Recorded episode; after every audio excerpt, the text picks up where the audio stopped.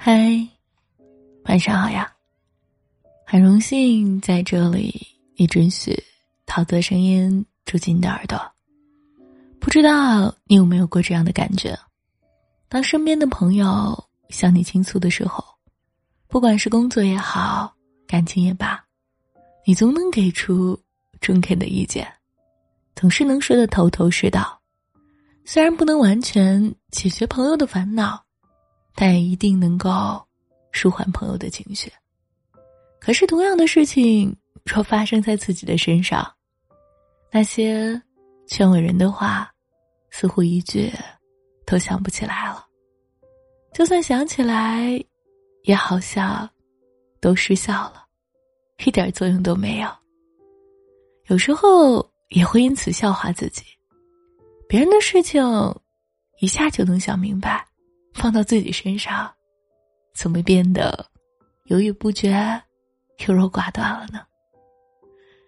其实吧，那是因为，当你看到别人发生的事情，在别人身上的时候，你站在旁观者的角度，能够比当局者看得更加清楚，更加了解周围的形势；而当你深陷其中的时候，就难免彷徨，难免伤神。不过这件事情，换个角度想想，当我们作为旁观者，去劝解别人的时候，是不是想的太简单了？每个人都有自己的经历，每个人都有自己的生活方式。劝的人按照自己的想法去说，听的人。一时能够了解，但是无法完全照办。所以啊，有些话你能安慰得了别人，让别人换个角度，一时宽心，却无法成全自己，让自己永世无忧。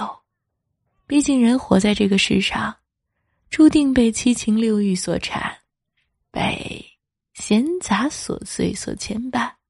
道理虽说很多，可谁又能完全听得懂大道理，过好这一生呢？不知道你信不信？